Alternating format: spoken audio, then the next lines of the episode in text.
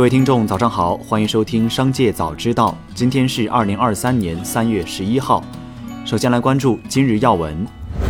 中通快递继其先前针对卖空机构卖空报告中作出的指控而发表声明后，基于公司管理层的建议，并为保护全体股东的权益，公司董事会下属审计委员会在审阅该等指控后，决定对卖空报告中作出的指控开展独立调查工作。审计委员会已聘请独立专业顾问协助，公司将按照美国证券交易委员会、纽约证券交易所及香港联合交易所有限公司的适用规则及条例，要求适时提供有关独立调查的披露更新。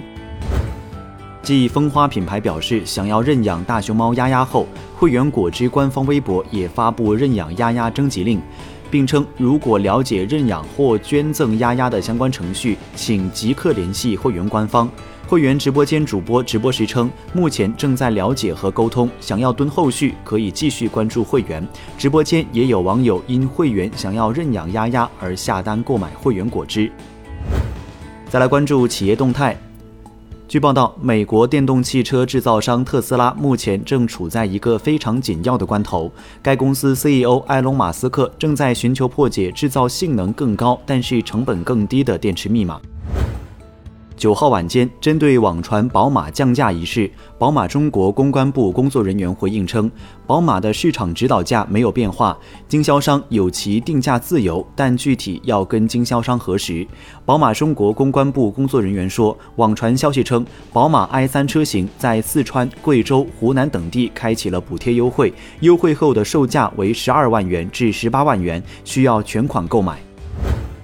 佳兆业集团停牌近一年后复牌，今日低开低走后跌幅收窄，盘中一度跌百分之四十，截至发稿跌百分之二十五，成交超两千五百万港元。公司公告称，二零二一年营业额及毛利分别约为人民币三百五十五点四四亿元及人民币四十六点二八亿元，归属股东净亏损约为人民币一百二十七点二七亿元。二零二二年上半年营业收入一百三十四点三一亿元，毛利二十三点一亿元，归属股东净亏损七十六点七二亿元。近日，安徽某法院对一起民事诉讼进行宣判。判决书表示，被告安庆市丰迪新能源汽车销售服务有限公司通过编造、传播误导性信息，抬高自己的同时，给特斯拉汽车现有及潜在消费者以特斯拉汽车没有刹车或者刹车有问题的误导性信息，损害了原告的商业声誉，构成了商业诋毁。被告要在抖音官方账号上刊登声明，向原告赔礼道歉，消除影响，并赔偿原告经。经济损失五万元。三月九号，格力电器董事长兼总裁董明珠谈及了自己对产业转移到东南亚的观点。董明珠认为，在东南亚等国建厂，劳动力成本会降低。他表示：“我们不能逐利而行，我们心中时时刻刻都想中国。虽然会给我们自己带来挑战，但是我们非常有信心。”再来关注产业新闻。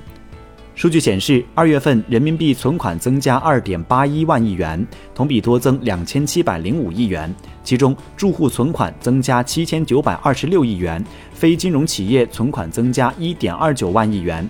财政性存款增加四千五百五十八亿元，非银行业金融机构存款减少五千一百六十三亿元。二月末，外币存款余额八千八百二十八亿美元，同比下降百分之十六点二。二月份外币存款减少五十亿美元，同比多减三百四十七亿美元。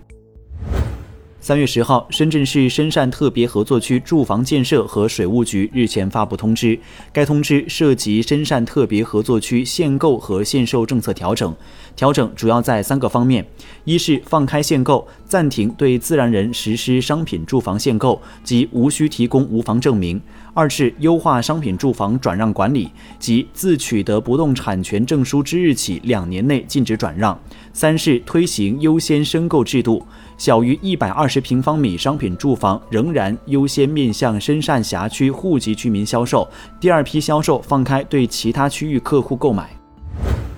深圳楼市日前传出消息，位于阳澄湖镇的浅塘水岸项目打出零首付、拎包入住的广告。对此，该楼盘置业顾问向记者表示，项目确于近日推出该项服务，但所谓零首付并非不需要支付首付。购房者自己向银行申请装修贷，此类贷款限期一般不超过五年，通过装修贷来抵首付款，但能否批下来，具体能贷到多少，仍要视申请人征信等情况而定。部分有购房需求但短期凑不齐首付款的，可通过这种方式实现变通。该楼盘置业顾问回应道。